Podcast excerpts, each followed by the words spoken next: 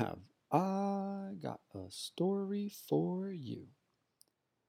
Perhaps you, like many of us, have been to a local circus gym performance, looked up at the stunning, strong, confident individual on the trapeze, and thought to yourself, could she tell me my future? But first, a word from today's sponsor, AndrePsyche.com. AndrePsyche.com is the cute, quaint, corner store boutique with all sorts of neat and original merchandise you had no idea existed because the World Wide Web is just that wide and worldly. well, allow me to save you some time if you've been looking for something new and fresh. Just go to andrepsyche.com and you're going to come across something that will speak to your soul that you have most likely never seen before. We're talking about every and anything you could want literature, clothing, paintings, prints, accessories, music, poetry, and remember when I said anything you wanted? Any custom gift that your soul desires. Andre, after all, is a freelance creator extraordinaire. So go to andrepsyche.com and just let your spirit guide you because each and every item has a story behind it that is speaking to you.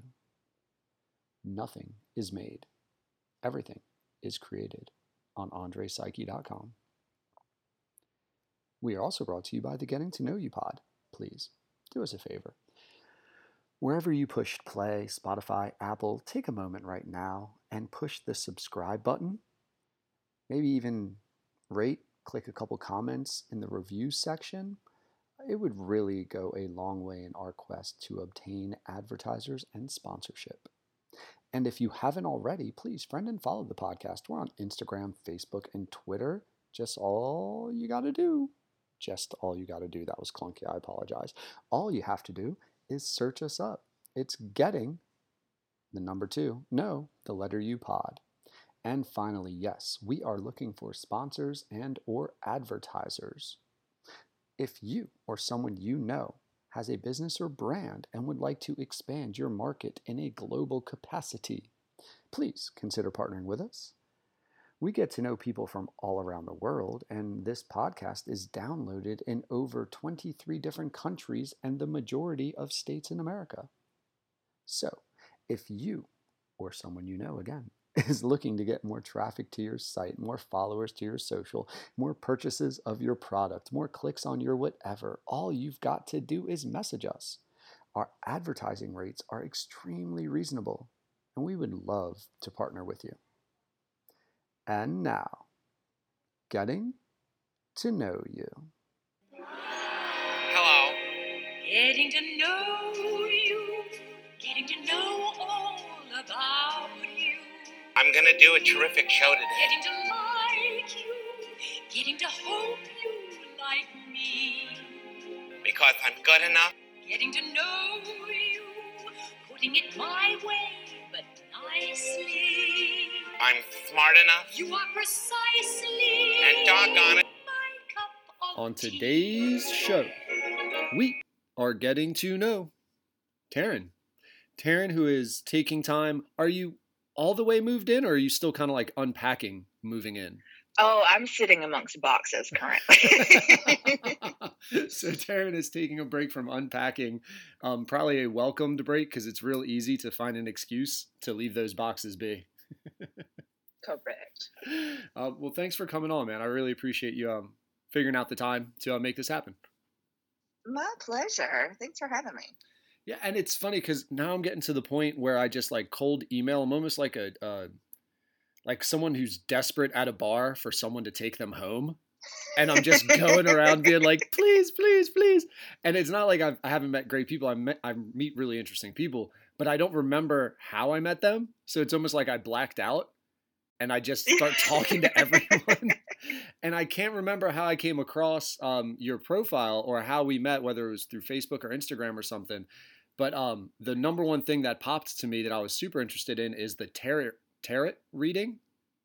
Tarot, yep. mhm. Tarot. Yeah, so it's you say it tarot, but it has a T at the end. Mm-hmm. Um, well, it is. It's a European. It was initially French. Um, and it started as a just a card game, tarot, um, in the 1400s, I believe, um, and then was later picked up as a practice for for divination or fortune telling or what have you. Um, but it's still tar- tarot. Tarocchi um, is a oh. playing card, a, a, game in parts of Europe. Oh, really? I never heard of Tarocchi. Uh-huh. That sounds like it would be um very close to Cereachi, like spicy. A fun time. Right. um, but yeah, yeah. So it is a um, card game, um, playing card game as well. Man, it's something that's been really interesting talking to different people from um, all around about this. Um, I'd never gotten into the spiritual aspect, never really delved dived delved into the thought process and kind of the history behind it and um, listening to a bunch of people who come on and talk about this uh, your spiritual connection and re reincarnation and um, just time the concept of time not being what you think it is as straight line type stuff uh-huh. is uh, so it's neat. It's neat to hear people who n- know about this stuff and practice this stuff talk about it. Um, so i'm looking forward because i haven't spoken to anybody who um de- if i have we didn't talk about it that deals with the tarot cards I love that. And my whole thing is because um, I've been a, a, tarot reader for 15 years, um, on and off, professionally and personally. Um, but now I, I, have a business reading tarot, and I do it entirely by donation because my whole shtick, my whole thing is um, people are creating a commercial industry around wellness, right? Around spirituality. And there's this whole Gwyneth Paltrow pay $1,500 for a soul cleansing kind mm. of movement that um, demands that you have the know and you have the money and what have you to be uh, spiritually aware. You there? Yeah, something happened. Um, you um invoked Gwyneth Paltrow's name in vain, apparently, and the spirits did not like that, oh and they cut you off. Because I, I, could still hear you. I, oh, really? it was just like, no, no more. You just shut it down. Yeah, no, I, yeah, right. I'm a really big fan, and I don't appreciate you speaking about her that way. well, that's the end of this call. We're done here. Um, let me well, let me just to reboot it and set the stage because that that's a great point. I didn't think about, or I have not thought about, the wellness aspect. Like people wouldn't stand if basic medicine, the prices were increased and it was exclusive, right? So to think about that from a spiritual aspect or your or your your mental well being, to um to charge so much, wow, that, that's that's a great point. Yeah, if you start to dig into, and there are a, a bunch of other podcasts that I've listened to about um, diving into and exposing, you know, the wellness industry. Um, but it is very it's it's gatekeeping to require people to have a certain amount of money or um, be established where they can afford practices and services so they can be spiritually connected. Um, when really spirituality and connection and clarity and insight, which is all it really is, no matter what your belief system is, um, is for everybody, as it should be. Yeah, so if, my if whole system has been about uh, making sure that people who want or could benefit from tarot readings um, can get them. You know, and are so with COVID and everything, are you able to like do that on a Zoom? mm-hmm. Yeah, yeah, yeah. I do really? um, video calls every day. I, I, I book throughout the day. I do video calls. Um, I well, I was thinking of. I'm sorry, and part of just for listeners' sake, we cannot see each other. Um, I do these without video because it helps my bandwidth. So um, I tend to interject because we can't read body language. So I don't mean to cut you off. That's fine. Um, but I was just thinking, like, I would think having the person in front of you to almost like, and I don't know, get the vibe, get the spirit from them would matter. So that's why I was interested about the Zoom aspect because you could be reading cards for someone who's physically thousands of miles away. Uh huh. Uh huh. And there's some debate on that, but it really comes down to your belief system. So I always tell people that tarot works based on what you believe in. Um, so ultimately, all it is is a tool, right? We lay down cards, we interpret the uh, archetype, the symbol on the card in relation to the um, predetermined position we lay it out in, the layout, um, and we interpret the meaning of that in relation to you.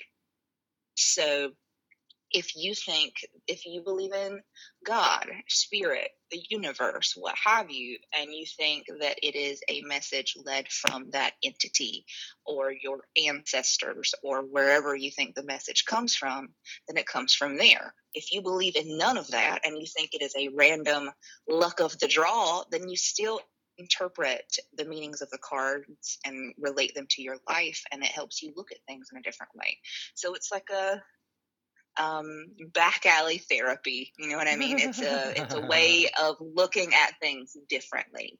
And no matter how you think you're led to that message, there's a message there. Um, wow. So I believe that we're all connected. You know, we're all the same energy experiencing itself in subjective little human pockets, right?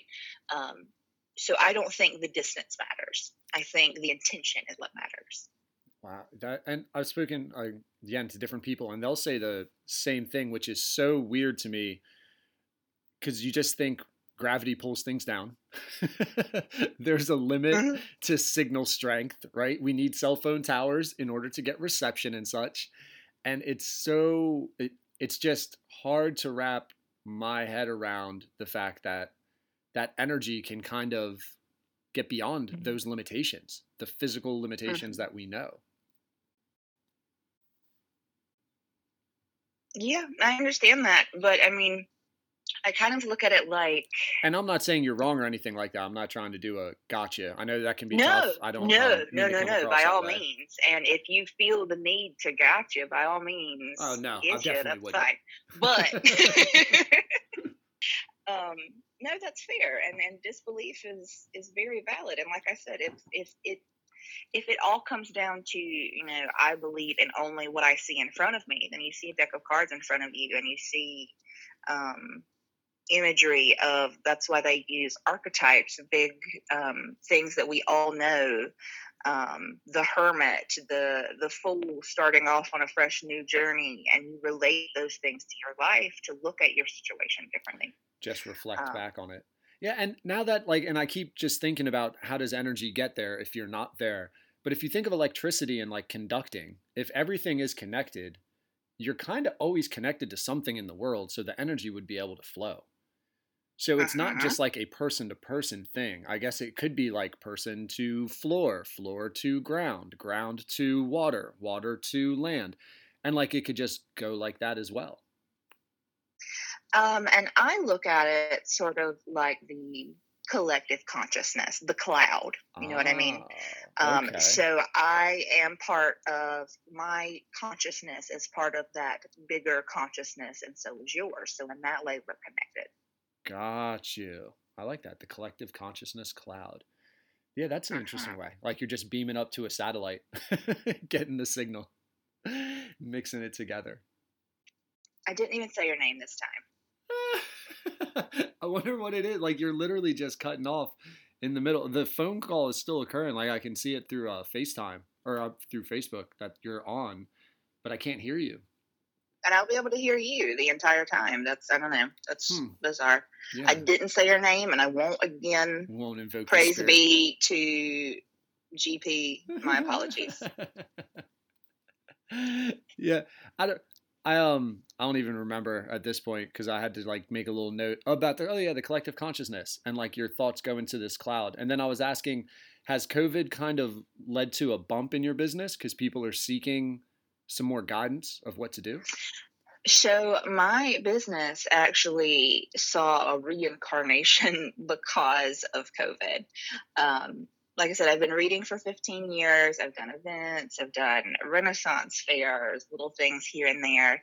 Um, I started a Facebook page business doing readings a couple years ago um, alongside my day job at the time.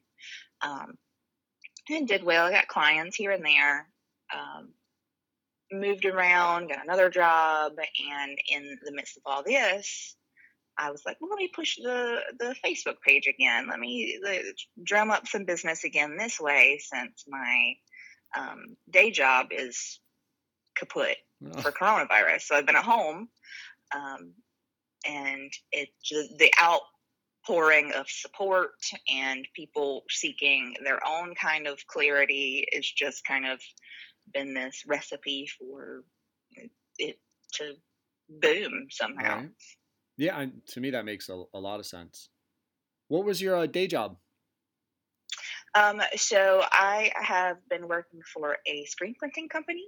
Um, we do like the uh, UNC branded goods for um, the sports and, and whatnot. Oh no way! So that's pretty big business, huh? Yeah, yeah, but it was. but when there are no schools in business, there's no T-shirt printing, wow. so we've just been chilling, and I've just been meeting strangers on the internet. That's the way every good story starts. just been meeting strangers on the internet. I love it. You know, you do what you do. You do, what you do. Right, and so then I didn't ask this. What got you into the um, tarot card reading? I'm going to again say the cloud.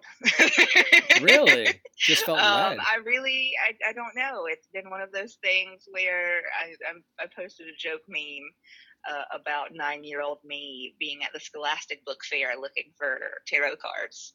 Um, I just, I've always been drawn to, you know, what else is out there? How do things work? What's behind the scenes? And it's that seeking led me to um, divination, we'll call it, at an early age, fortune telling. You know, how can we discern answers? What's uh, guiding those answers?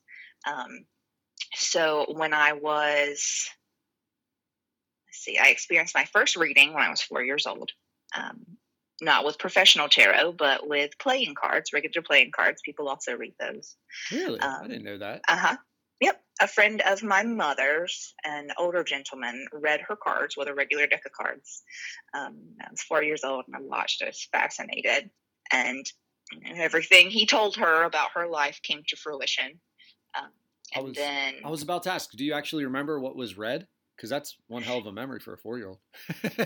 yeah, and I've actually consulted with my mother about it. I'm like, what did like what came to be? I just remember like like the pretty kings and this man talking and you know the, the soothsayer like this is what's going to happen and this is how you affect it. And it was about her love life and you know, she's going to meet um, the first king was going to you know, take care of her financially but not love her and then the next king would not have the money but would have the heart and this is how her her future would play out and it, it, it really did play out that way for for whatever reason oh, wow.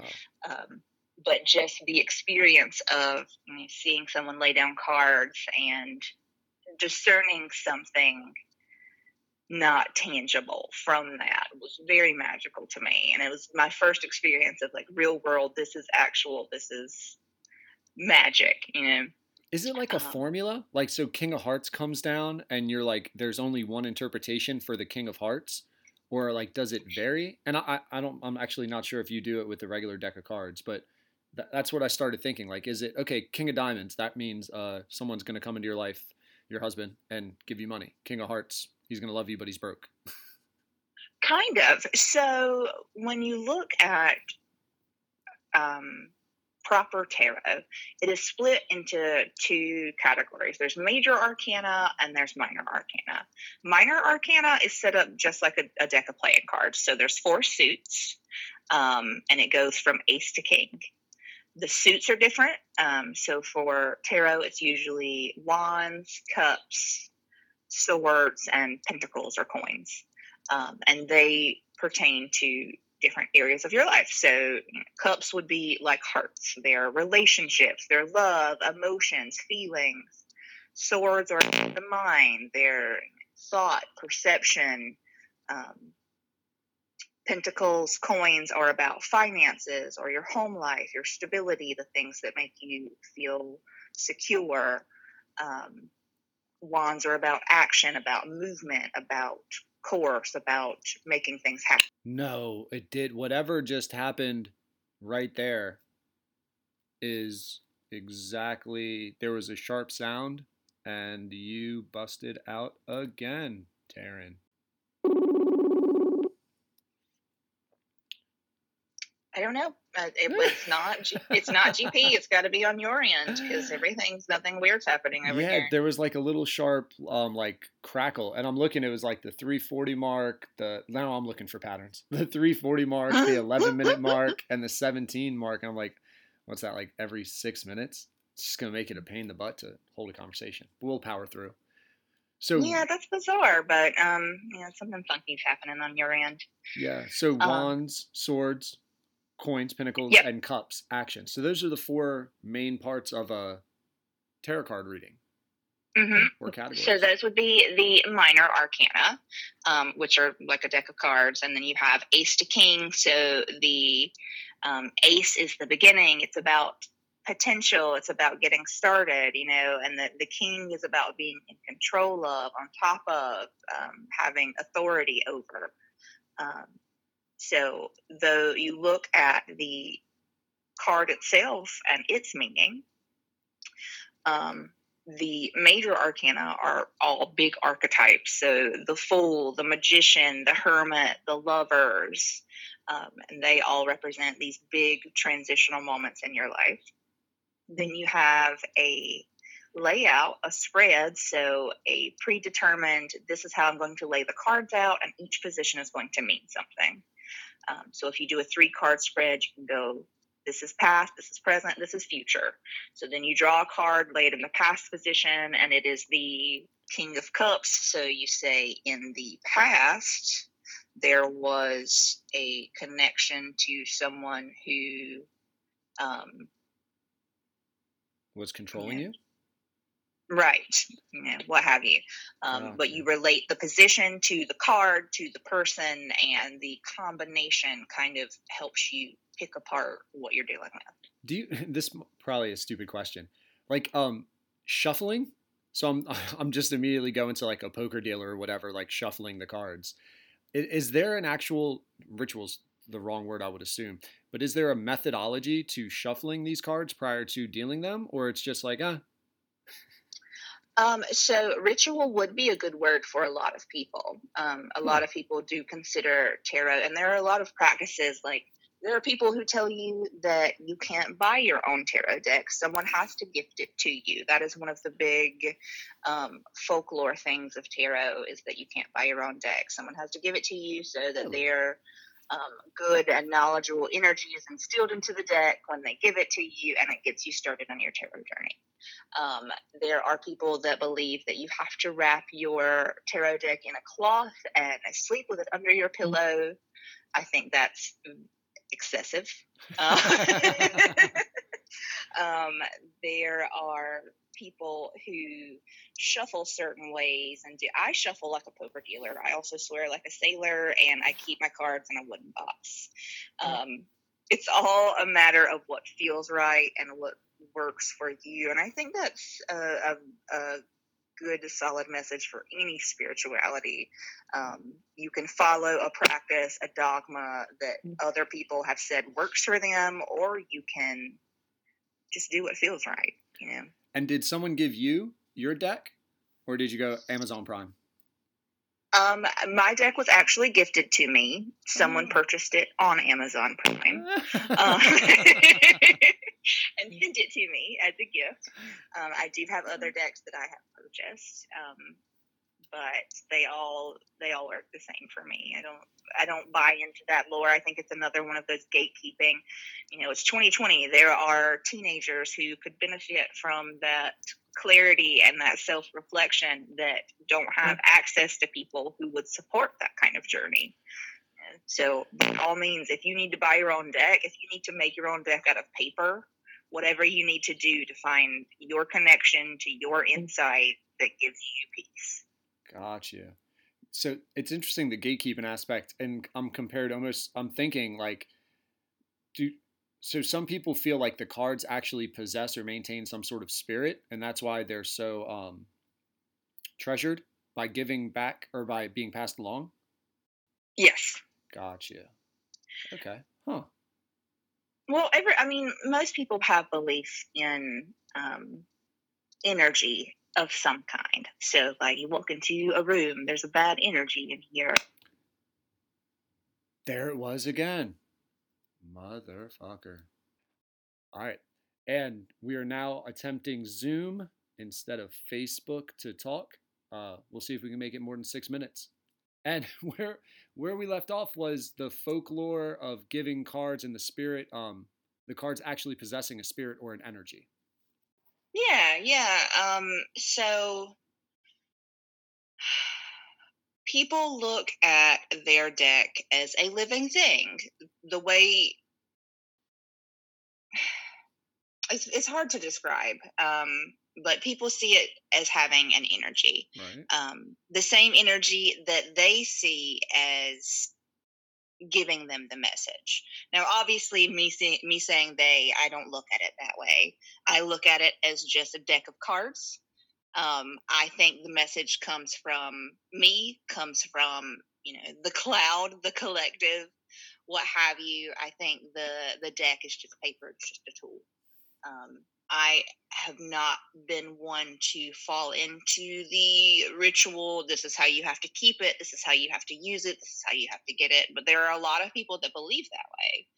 Um, but there are a lot of people that have a lot of beliefs about a lot of things, and I think it's it's very important to be flexible and discerning with those beliefs, and do what works for you and what feels right, not what people tell you you have to do in order for it to work. Yeah, because like, is there an authority, right? Like, if you go to your rule standards of put the Bible out there, or you put a um, a doctrine out there that has these laws, these rules, these guidelines. So, is there one for tarot reading?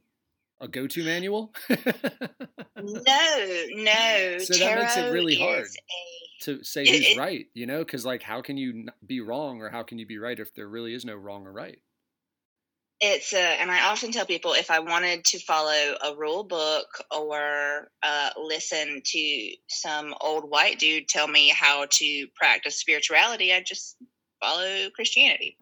But sunday at nine. That's that's when jesus is there. Um but no i there's so people often look to the romani travelers and the irish travelers as the initial soothsayers, right? Um, being Irish myself, I tend to follow those Celtic practices, but even those I follow very loosely.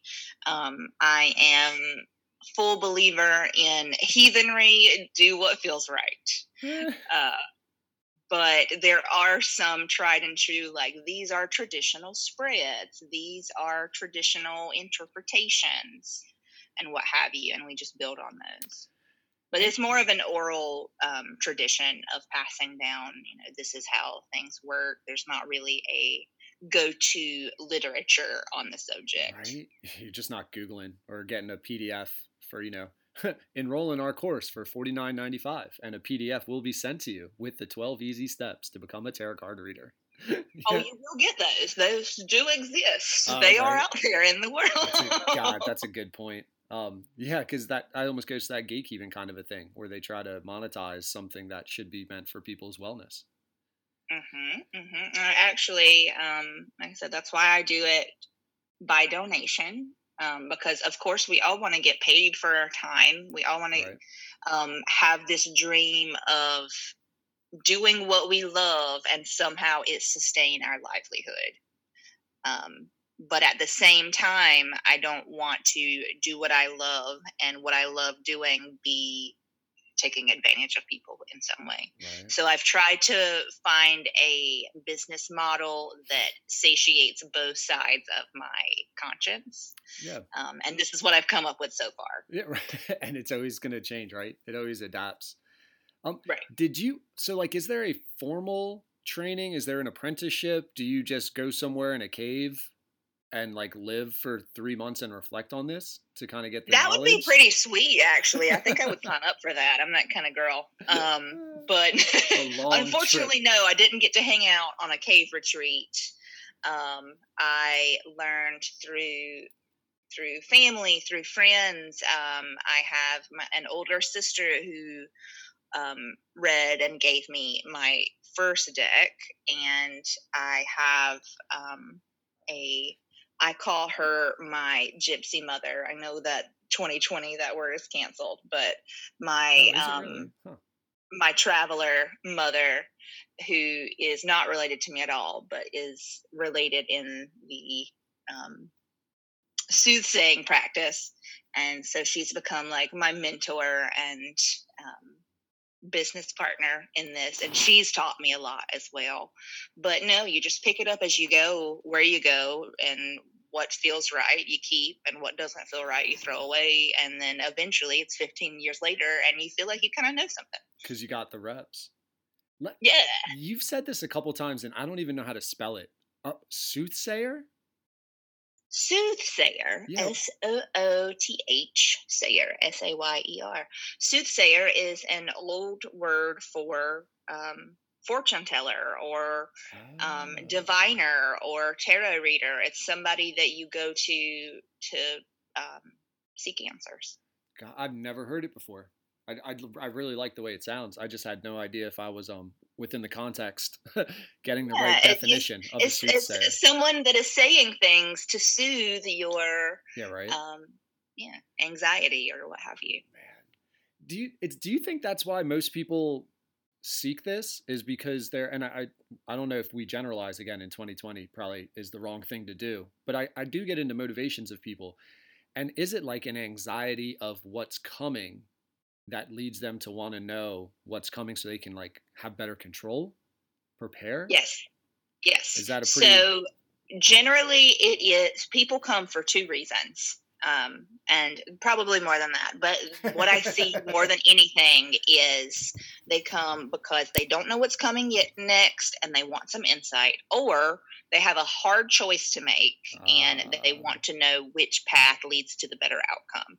Um, now, I always tell people um, all tarot readers might not tell people this. Probably not. It's probably against the rules. If it was written down in that book somewhere, I would know this. it's not.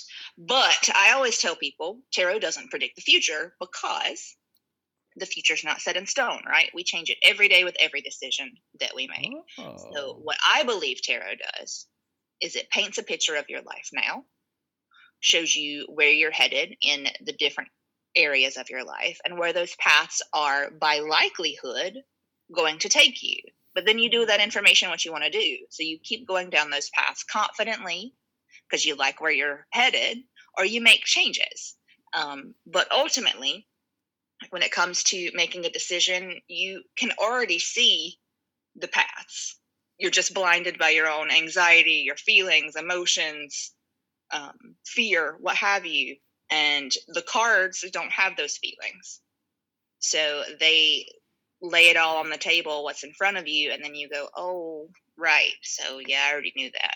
Yeah you already knew that but it took me telling you and that's fine. To like realize or enact on it. Mm-hmm. wow that's neat. I, I, like how you said that the it, focus more on the present because the future's um, not like predetermined yeah, and a lot of people come to if you've never had a tarot reading before or you've just seen it in movies, they think it's going to tell you your future. So I always lead with that if you're new to tarot. It's not going to tell you your future. You decide your future. This shows you where you're headed. Right? Like a little consequence consequence flow chart. yeah, exactly. Absolutely that. Man, that's dude, that's uh, that is definitely not what I thought um tarot. I was. I was like tarot cards are like just telling you whatever will whatever is going to happen. They are revealing that to you, and you're um helpless against it. So like no matter what you do, it is your destiny to partake in whatever actions the tarot cards tell of. And a lot of people believe that, and that's my favorite myth to bust because we don't know what happens next until we get there, and we change it every day with everything that we do. Yeah. Um, but if you can look clearly at where you're headed, then you can make the decision consciously to continue in that direction yeah. or say you know what? Maybe i take a lift yeah yeah. No and that's that's got to be so empowering for someone with um, um, anxiety or um, apprehension of what's coming up to realize like i could actually be in control. Like i can affect my future. It'd be empowering. Mm-hmm, mm-hmm. it absolutely is. Do, and uh, you had said something earlier too that i had no idea about. This is um has some roots with irish Mm-hmm. Um, so, like I said, the the tarot cards, as they are now, were invented as a playing card game in, I believe it was France, 1400s, and it was like another century before it was picked up by travelers for fortune telling, for soothsaying, for uh, you know, predicting the future or whatever. Um, but the caravans of Irish travelers and Romany travelers are what brought it through the countries of, hi, let me stop in your town and make a quick buck and tell you about your life. Ah. And then, I don't know, again, if you go stereotype because I noticed how you said that you're not supposed to say gypsy in 2020, which I didn't realize that either. Um, but then you get those uh, classic. You see like the children pickpocketing while they're being distracted by the fortune teller mm-hmm. going through their bags yep. and all that. And I guess that would be like yep. the little stigma that goes along with that gypsy um, name. Mm-hmm. Ah. Um, and the thing is, so gypsy we see as um, a traveler, right? But um, the term comes from it's a slur word for Egyptian because the Romani people were travelers. So they travel in caravans through the countries, through the hillsides, and people didn't know where they came from. They thought they were Egyptians. So they called them gypsies as a slur. And that's why now people are like, oh, well, we maybe shouldn't use that word. We should call them travelers. Um, but a lot of people don't realize that. So I don't really consider it as offensive for people because it's just an ignorance. You know, we just yeah. see it as a traveler thing. We don't see it as a slur. Yeah, yeah. and um, I think he posts um, Thursday or Friday. Uh, I had a guy on Jonesy. He's a comedian out in um, L.A. And um, I don't want to keep whatever he I think he had said like uh. tranny and then he was like I think I need to say transgender because tranny is a derogatory way to say it though I don't have the intent. And we got into a whole conversation about like the woke words and like the cancel culture not considering the intent behind the use of the word. Right. And like a lot of times people do use these words. I had no idea gypsy is a slur word for an egyptian. Although when you say gypsy egyptian like it makes sense. I never uh-huh. thought of it you know and it, it's I think that's a really important thing is to um, with words like this and even talking about sensitive topics like to some people tarot card reading the spirituality to just listen and understand and not be quick to uh, jump on them again one of those like gotcha things i always get yep. i always get worried people feel i don't know why i feel this way but i always worry that guests will come on and feel like at some point I'm just gonna hit them with a gotcha moment and try to make them look bad, you know. so I always like try to over explain that. I don't know why. Um, I probably watch too much of that uh, Borat. Do you ever watch um, Sacha Baron yeah. Cohen? Yes. oh my god. the way that guy that this is America stuff, man, and the way he was able to dupe so many people, it's it. I don't know why, but it just affected me into like I'm asking strangers to open up to me and could they feel like this could be not that I'm on his level, but like a Sacha Baron Cohen thing? Like I better over right. like emphasize that I'm okay. I'm not trying to set you up. well, I think when you put yourself out there, like you know, we met looking for. You know, this is one of those looking for a connection, and we might as well have met on Craigslist. It's fine, but you go in not knowing what to expect. So I think it's. uh kind of buyer beware. If I'm going to go on anywhere and tell people about my life, I expect to get what I get in return. Mm. Now, did you do um, like a tarot card? Would Would you do a tarot card reading for something like this coming on a podcast, or is that just like a waste of time? Can you like? So, um, full disclaimer: I'm going to tell you I really don't read cards for myself very often. okay. um, I read cards every day for other people. Um, and I think it's given me that, you know, I don't need to know. I just go, I just live. Um, when I go through significant transitional moments in my life, I'll pull cards. Um, but for the most part, I don't. I just, you know, have faith in in my my journey. I'm confident in my journey. But I think tarot has helped me get to that point where I don't feel like I need to rely on it. Right. Yeah, that's something I didn't think of either. Can you like is that practice to actually read cards for yourself? Or you would think like doesn't your spirit have its own kind of bias and struggle and you need this median that has like a fresh perspective to kind of lay it out. So I was like thinking the internal bias in interpreting would be kind of weird if you were reading for it yourself. Is. Um, it's very difficult to read for yourself. Um, some people are better at it than others, but most people will agree that your feelings and your biases get in the way of that clear precise reading. So, you know, I have trusted friends that are readers that I'll go to and say, Will you pull some cards for me? When um, um what was the last decision or what was the last moment that made you feel that way? That you sought out your friends to do that? Um, I went through a divorce actually. I um got married and started building this life and then i was i i kind of had this wake up call one day but you know I've, I've been building this life and now it's kind of not really the life that i was looking to build. Um, what should i do about it? And i pulled some cards for myself and then i had some some, some friends pull for me neutrally as well to compare um, you know the the reading based on feelings and emotions versus neutral parties um, and ended up leaving that marriage and starting completely from scratch so I did consult a few people before I before I leapt on that one.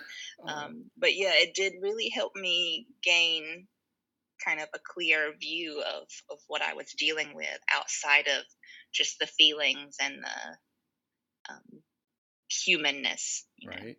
Dude, the valid that's uh, that's again, God, another thing I didn't think about is like, um, that's interesting to have two to three or different people lay out some tarot cards and see if they actually match up to like validate. It's almost like data points plotting, you know?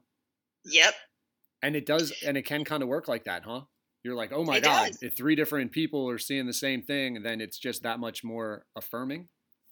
Yeah, and then then you swear at the sky or something. Curse the ground. Strike your trident. Um, what was so? Was it just like the typical? You were on path of like an American stereotypical white picket fence PTO mom kind of a life that was unfulfilling, or? Yeah, um, so I went through a, a bunch of loss um, very rapidly and moved to upstate New York to start fresh. Um, I did a kind of lifetime movie, only what I could fit in my car, 600 miles up the coast. Oh, wow. Sleeping on the couch of a stranger, um, starting fresh with nothing. And you know, met someone who was also in a position of starting over. And we started this hustle of okay we've got to get our lives together get jobs get an apartment um, built this life up. And it was very removed socially. It was very closed off. Um, it was very withdrawn. It was very codependent. Um, so we established a life um, but it was a very bland um, boring life for me and being somebody that now I am in an aerialist in the circus and I read tarot and I'm in a homosexual relationship. So it's a far contrast from the nine to five um, build a American dream life that I kind of did. Oh, and so was that with a man then? Yes. Oh wow. That is lifetime movie ish. yeah, I would, I would be I would I could do a series. It would be good. oh. oh my gosh. What do you th- was part of it part of the unhappiness or part of the unsettled? I, and I shouldn't put the words. You can correct any words that I say if I misspeak. Was part of it the fact that you're homosexual and you're with a partner, a heterosexual partner? Is that no, no? I'm bisexual. Oh, um, okay. Um, that's never been a an issue for me. Um, it wasn't about gender, but it was a very traditional life. I um, like played worship music in the church and had Sunday dinners with the family, oh and it was just very routine. And I'm not, if you if you can't tell, I'm not that I'm not that person. Wow, that dude, that's amazing to me. So early on, in your younger years, life, not that you're not young now, um, early on, you're kind of around this spiritualness with the tarot. Your, your sister, your mother, people are coming over, and you do this pivot to upstate New York and go church wife. Uh-huh, and uh-huh. then back to the tarot. Yep. Well, I've always been, you know, spiritually seeking. Right. And in that time in my life, I was very vulnerable and starting fresh, my partner at the time was and is Christian and is involved in church. Um, and it wasn't hard for me to translate, like, I believe in something to connecting that and calling that God. Yeah. And I just don't call that God anymore. Um, but it wasn't a leap to connect. No, my struggle was with the the structure and the other beliefs that are required, and that's why I, I reverted back to heathenism. yeah, I think like the spirituality, as far as um transferring it, it's almost like if you know how to be a server or a bartender, you can kind of take those skills and the restaurant. Yeah, there's a little thing here and there about the menu, how you mix a drink, but on the totality of it, the skills just transfer. So mm-hmm. the, the different. It's like I play guitar and stringed instruments. I have several. If you can play guitar, you can kind of play the bass. Right. You can pick up the mandolin. You can pick up a banjo. They're all straight. Yeah, because and it's funny that all these religions and spiritual practices really have some very universal facts that make it very easy to understand what to do. Um, even regardless of like language, you can figure out what to do. Um, and I love that. And I now consider myself an omnist. Um, I think all religions are valid. They all hold some universal truth, and they all get some things wrong. Um, but I think they all we're all pleading to that same cloud or that source or whatever in our own ways and i don't think any of those can be invalidated unless they invalidate each other yeah yeah i um yeah i i I was reading about um, the Comanches, and it was funny because the Comanches weren't very spiritual until they figured it helped them in some way. But on totality, they just like they kind of just liked to party, and they kind of just liked what they were, but they were more pragmatic. And I feel like a lot of times with religion, if people can look at it more in that pragmatic way of do your beliefs kind of help you just to be a good person like I think we can all kind of just know what a good person is. And if the answer is yes, it's like cool, then be with that belief system. yeah, Appreciate yeah. You being a good person. you have to do it, do it that way. If this and, angle works for you, do it that way. Yeah. And it was funny because just reading about the Comanches who were warriors, they were just so indifferent like they didn't care about your religious beliefs. They were just like, "Is it working? Cool. Are you are you against yeah, us? Yeah, killing then it. We're gonna have a problem." yeah, it was just such a basic, simple way to live. It didn't overcomplicate their power structures and hierarchies weren't there. You could like swap tribes, and it's not a big deal. And then like you think about some people like the pressure that a Christian can feel just changing a church.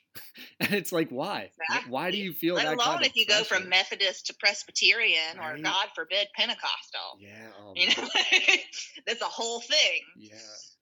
Did you, were you ever, guilted or did you go through a part of guilt when you went when you got into the Christianity because of the tarot past or like the spiritual past or no? Yes.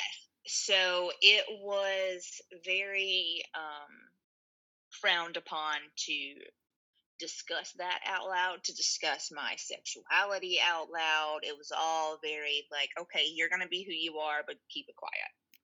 Oh, um, oh, wow which was difficult for me. Yeah. I'm like, okay, you know, I in my heart have found a way to um, let my belief and my existence coexist and not invalidate one over the other. Why can't the rest of the world? And I think that's why it was very short lived for me because, you know, how can you subscribe to a system that tells you that who you are intrinsically is incorrect. Gotcha.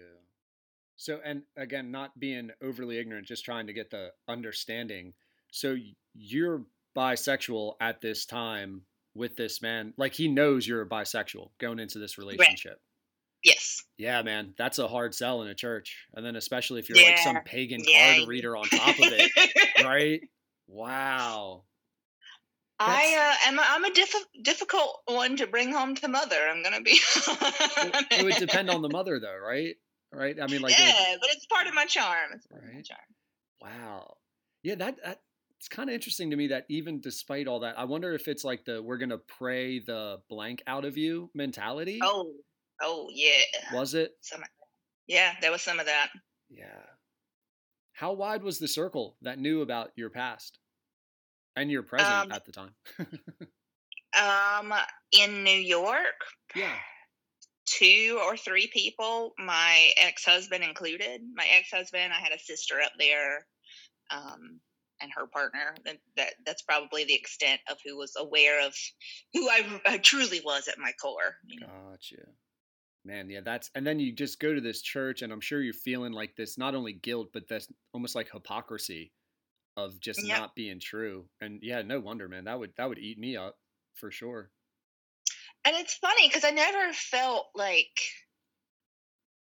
hypocrisy in myself because to me, um, being able to connect to that source energy, to that God energy, was a one on one relationship connection. So the perception of a preacher or a congregation or what have you and their imposed beliefs on my connection with that source or just their beliefs but they i never somehow now looking back on it i was I'm, I'm thankful that i never let that i never internalized that and made it feel like i was wrong yeah interesting yeah i yeah i guess i'm thinking about just me as an internalist like it would if you're trying to fit in um, without being you. I don't know. Like it, that's just that just makes it a very hard wake up. It makes it a very hard car ride. It makes it a very hard yeah. day in the pew to be like. I know it's almost like this weird, inauthentic ritual at this point, which completely defies the whole point of spirituality and beliefs. You know and like oh, and i oh. think to understand that you really have to know me personally as a person being you know spiritually diverse and sexually diverse and all of these other things i my entire life mm, adult life at least have felt like i've lived in defiance like so i'm okay this is who i am this is what i believe and so there's this very overt um, having to state my presence, having to demand space. Um, so it was a different transitioning into a church setting to still do that, yeah. but more quietly and passively. So I didn't have to overtly scream, okay, this is how I live, this is what I do. Um, but, you know, internally hold that, you know, I'm not going to let anyone take a part of me. I'm still going to be me. No one's going to invalidate me as a human and keep that inside. I really think it shaped me as a person. Hmm. Um, you have it has to right or yeah. you you start to internalize those things and go maybe i am wrong maybe this part of me is bad or what have you so you kind of have to pick a side of i'm going to stand in defiance of the culture and be who i am or you start to let it seep in did like did he know it was over or did you go super extreme lifetime and you just left and you did the note? Um so he knew it was over the day i was like hey i don't think we're to do this anymore and then i didn't have any real friends or a social circle up there so i left and stayed with a coworker um, and slept on a coworker's couch for like two weeks just that blunt, huh? Hey man, not doing yeah. it anymore. Yeah, hey, hey, I've made a decision. Do you want to hear about it? oh my gosh. Oh, is that dinner time? Is that like pillow talk time? Is that first thing you're just sitting there at the table waiting with a cup of coffee for him to come out the bedroom door and you're like, "Hey man, I'm out." I think that was after dinner. God. Um like, all right, so you know, that was a good meal. let's uh, let's talk about something else. I got a full belly. Um, how was he with it? Like, did he accept it or try to fight back for it? Uh, initially, he took it pretty rough. Um, we are now what I would consider friends. Um, long distance casual friends. We've okay. messaged here and there. We've there's been healing. He now sees more that I was headed just in a different direction and than he was. And I think now he understands that and we yeah. can be cordial. Yeah, right. Because you wouldn't want to be in a relationship with someone that at their core is just unhappy and not them. Like it would just be right. such an unfulfilling relationship and would bring such bad energy to that relationship. Right. I think at first he took it as like you know, he had done something wrong or he needed to do more or he needed to do things differently, like it was an attack. Yeah. But I think over time he came to realize that it was just headed in a different direction. Um, and for us to both be happy and exist and have the lives that we wanted, we had to part. Right. Um, but now I think we are on those terms where okay we can be friends and be headed in different directions and wish each other well how long ago was it um two years ago okay yeah that's i mean that's a good amount of time that's a couple seasons to kind of give you time yeah. to reflect and think and what were you so man god you you left go to new york now you left and now you're on a couch for two weeks in your thought process, what's your mind like at night when you're trying to go to sleep? Just like four bottles of red wine deep, and you're just like. I actually plotting. was um, because my ex was in recovery, is in recovery. I was sober at the time, so it was just clear mind. All right, we're just never gonna sleep again. We're just gonna lay here and watch Always Sunny in Philadelphia and think about our life choices that brought us to this point. yeah, that's man, because that is that's got to be, or eh, maybe I'm wrong, but to me, like it would be just emotionally daunting and overwhelming to try to figure out life in that kind of state, in that environment. I guess. Again, I I fall back to if you knew me as a person, it would make more sense. I have just an adventure for grabbed you. it all and started with nothing. Right. A couple of times in my life now, I'm uh, contemplating write a, writing a book encouraging doing just that. If you're not happy with your life, throw it all away and start over again and see where it takes you. You know, never just, okay, I'm already invested. I've already got this. I've already got this. This life is built up around me. So there's nothing I can do. You just follow the course. If you don't like it, throw it away. Start fresh. Tabula rasa, clean slate, you know. Um, it's always an option. And it doesn't always have to be that extreme.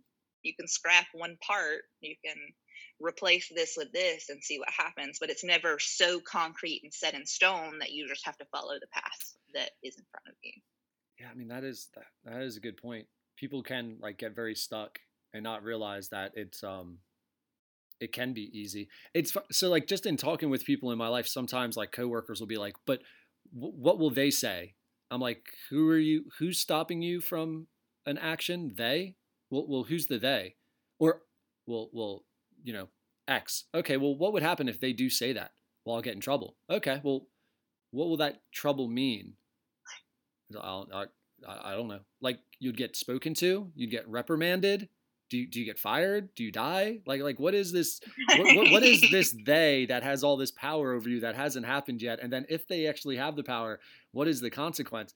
And I guess what you're um, I think of that because like sometimes people can almost feel the same way in life about being unhappy, and they're just like it is what it is. I can't do anything. It's like nah, you probably can do a lot more than you think, but there's something holding you back from doing. Mm-hmm. And that's uh, going back to tarot. That's a lot of what I do in those readings is, you know, people will come with that that desperation that, you know, I can't make any changes to my life. What do I do? What what can I expect? What's ahead of me? You know, how can I I'm just lost. I'm just stuck. And so you lay it down on paper in these nice little concise images of this is what we're dealing with. This is where you're headed if you continue on this path. These are your options to make changes and then you decide what to do from there but it gives you more control of okay i can see where i'm headed i can see my options i can see all the exits right yeah the visual has to be like the little pictures have to be so helpful People love pictures. People love pictures. It's like a meme, a fortune meme. fortune memes. Yes, that's what that's I'm going to switch it. I'm going to call it that. Now. Fortune memes. It's just the new 2020 way to get your fortune read. Fortune memes. Oh. It's funny. I'm actually working on a uh, a deck myself right now. Me and um a partner, we are creating a learner's deck, which apparently doesn't exist. I don't know why, um, but it has simple imagery and then notations for different meanings behind the card so that you don't have to have a um, book or mentor or what have you to teach you. You can learn as you go. Oh, yeah. So that's something I don't know either. Some of the images on the cards, and I can't remember all. The only example I can remember is the king or the the joker, or is that just a basic deck of cards that I'm crossing into? There are kings in tarot. There are okay. not jokers. Got you. So then I guess stick with the king. So there's a variety of king images within the tarot cards that you can come across. Mm-hmm. Mm-hmm. Really? Man, no yep, there's a king for every suit, just like a, a, regular deck of cards. And then, like I said, there's also the major arcana where there's the emperor and the empress and the high priestess and the pope, those big archetypes. Um, but for those cards, there will be imagery. So, like the high priestess is about femininity and spirituality and intuition. And so there will be um, doodles basically to kind of lean towards those meanings. Um, and the deck that I am in the process of creating also has text notations of this is you pull this card it's speaking to your intuition or your femininity or your connection to source or what have you. Got you.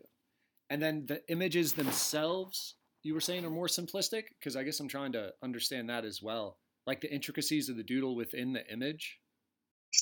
So in the ways? traditional tarot, they are basically paintings. Okay. The deck that I am creating is more minimalistic sketch um, with just insinuation of what the card means to make it easier to learn and more accessible. Gotcha. And how many cards do you have to create? Is there a set number? 78. 78 cards in a tarot deck. Man, I had no idea. It just you, uh, you just I it's you just seem so it, it's not not spiritual. It's not like I, I want to say just not basic, but like real.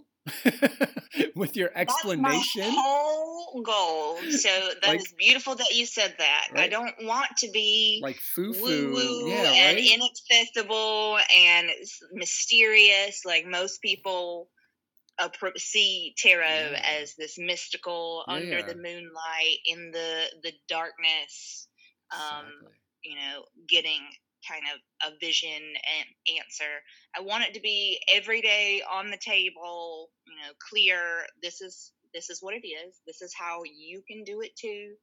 You know, it's not any thing that I I went into a cave for three months and I came out and you can't do it. Yeah. after after your trip to Peru for some ayahuasca, then you come yeah. back as the shaman with this spirit spirit inside of you.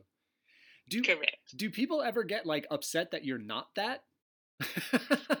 like somebody asks you to do a reading and they're like, "Well, you were just very real and authentic. Where's the showmanship?" There's no woo woo here. There's no uh, pizzazz. Yeah. No, actually, I haven't gotten that, and I've not thought about it until this moment. But I'm kind of surprised. Um, I think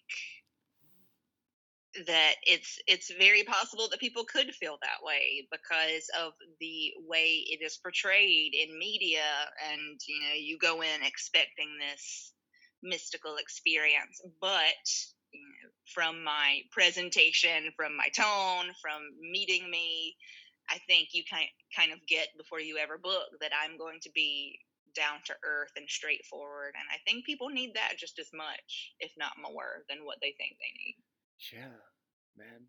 And does it always kind of go well, or do you reveal stuff and people freak out? Um, I people don't freak out. I get a lot of criers. Um,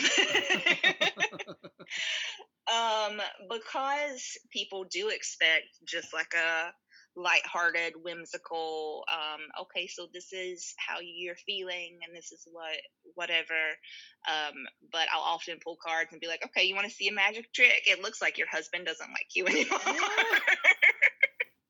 um, and so it will take a dark turn really fast because I don't sugarcoat it. I just read what comes up. And if it's, you know, you're in a dark place or you're headed to a dark place, then I'm going to tell you that. Um, right. But luckily, I gave you the disclaimer to begin with that you can make changes. You're not doomed to a certain fate. Things might suck right now, but we can make an action plan to get you out of that suckery and into mm. something that you might actually enjoy. You have options. Gotcha. It and I'm also wondering too, just like from a town point, because I was thinking about this um, with the the church aspect. Moving around is it weird? Are, are you ever met with any kind of weird glances, apprehension from town people, city people that you're living in based on doing this? I get weird looks for all kinds of reasons. I don't even know if it's for that anymore. Um, no, when I moved to New York, I moved to um, it was a city, but it was more uh, it was a smaller city, um, and they were more rural and reserved. So there was a little tension, a little pushback there. Um, the city that I am in now, I am in um, Durham, North Carolina, right next to the capital. It is more progressive and contemporary. Like I said, I joined a circus gym, so they don't really care what I do, do here. They just ask you your pronouns, and they're like, "Okay, that's cool. You're nice," and then they just keep it keep it moving. Oh man, see, I wouldn't have thought that. You know, you think South, you think Southern, like staunch. Um, right, and then you would think North, New York, liberal. Yeah. But you get into the further north you go in New York, it's like Florida, but opposite. It, right. It's like the northern Florida and this uh, the northern New York and the southern tip of Florida swap places. How'd you wind up in Durham? Or is that like your hometown? You from around there? Because I mean, you definitely have the accent. Um, I'm from a small town, North Carolina, a couple hours from here. Okay. I moved here for more opportunity and to be closer to my now girlfriend and just start somewhere fresh. Oh, so late night you're scrolling through Tinder or whatever and you come across her and then all of a sudden you move down? So she's actually from my hometown. Oh, no so, um, uh, a quick meet cute. I moved back from New York and uh, moved back in with my mother until I could get back on my feet. Um, it was a couple. I was there for a couple months. It was right around Christmas, and she was down because she's from the same hometown. Um, she was down visiting her family and we matched on Tinder. We went to the same high school. We so it was Tinder. Apart. Check that out. We were never friends. We knew all the same people, ran in all the same circles, never hung out, never came face to face. Ended up being friends on social media for no reason, just had mutual friends, never talked, never hung out. Eight years of friends on social media. Um, and then we end up back in the same town after being several hundred miles apart from each other at the same time and match on Tinder.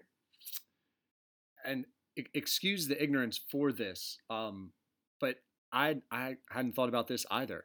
So is there like the on Tinder if you go on, can you be like looking female looking for female and then that just shoots you down that filter? Um, yeah, so Tinder, being me being bisexual, I will give you this insight. Tinder is the only dating app that I've come across so far that lets you um, be interested in men and women at the same time. Ah, okay. And then other so, dating apps require you to pick one, and I think that's rude.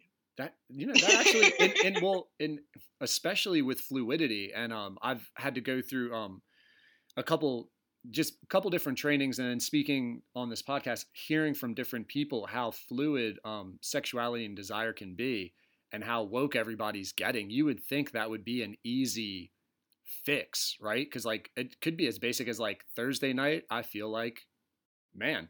Friday night, I feel like a female. And like right. I just want, I just you know, I, I just Saturday, I don't know how I'm gonna feel. Let me drink, let me grab another drink and see and like it would it would be Sundays we hate everyone. Sunday Sundays are orgy days. but like you would think that would be an easy like fix for companies to like be more progressive. I guess is what I'm getting at, you know, in a simple way. Yeah, and there are more, you know, obviously I'm not on dating apps now, but there are more coming out. There's like Bumble and Hinge and you know other apps that I haven't tried that may be um, allow that have heard that plea and made changes. Yeah. Now, did you know is your girlfriend bisexual? She's a lesbian. Okay. So, did you know that kind of um growing up or were you shocked to come across her on Tinder in that way? Um I knew that she was gay. Um, we'd been friends on social media for several years. Okay. She saw me have married to a guy and in church and just didn't question it. And then she saw me and she was like, "Wait a second, I didn't even think you were in this state." And now I'm very confused. Oh man! So where'd you guys meet up? Like, is there like a um, local little bar that you guys go to, a karaoke thing, a jukebox, slow dancing? I mean, how did it?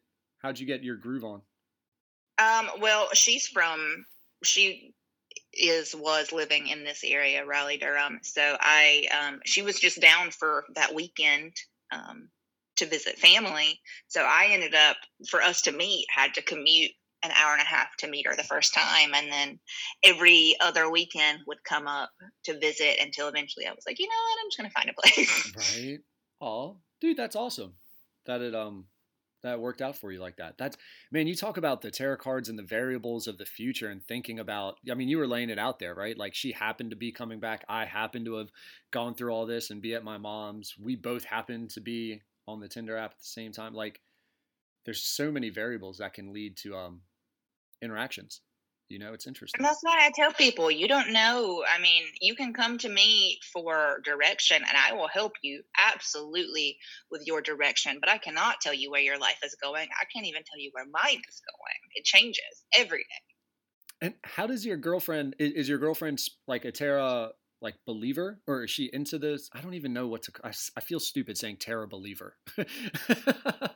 like the the tarot card aspect, she's into this so she, um, when we met, and Steele will say she is a firm, absolute atheist. Ah. She doesn't believe ah. in in um, a god or whatever.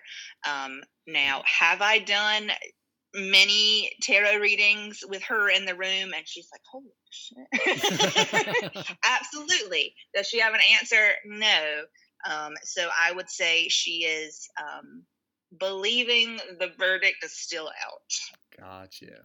So that's interesting to me too. You go from, and I don't want to oversimplify it or anything like that, but you go from Christian partner to atheist partner. And it seems like the atheist partner is the more accepting of your beliefs than the Christian partner was, which would be completely Absolutely. contradictory to Christianity being accepting. right. but you're absolutely right. And I will say, my ex partner, he himself was very open. Right. Um, he was like, you know, you you connect in your own way. I'm not going to invalidate that. So he himself, I will say, just in case he does ever listen back to this podcast, yeah, I will yeah. say he was supportive. But being in a Christian family, Christian community, he was the only one. Yeah, um, they tend to get a bad now, rep like that. Right. Um, so everybody else was like, no, absolutely not. That's you know, of the devil and whatever, um, this, that, and the other. So it was very close minded in the community. For her, she's she. There's no basis for like you can't do this, you can't believe this. It's just oh, that's not you know, where I'm at. You're welcome to do whatever you want. So there's no rule book it, on it. I've actually spoken to one other. Oh man, I forget what she calls herself. Agnostic now. She was. She referred to herself, and I loved it. Um, her name's Lauren. She's in Toronto. It was uh, she called herself the angry atheist, where like Ooh. if people started talking about it, like their beliefs, for some reason it bothered her, and she would just challenge him immediately. But like, prove it. Tell me there's a God. and she was like, she, she, was like, she oh, there's a God, show him to me. Yeah, exactly. Like, right. Why don't you jump off that cliff after God save you? You know, and like. for some reason it entertained her. Then she realized, like, you know, that's kind of a bitchy dick way to be, man. I, am not going to be it. So I'm just going to be more agnostic where I just kind of think about things and I'm open to it. I'm not acknowledging that there is and I'm open to it.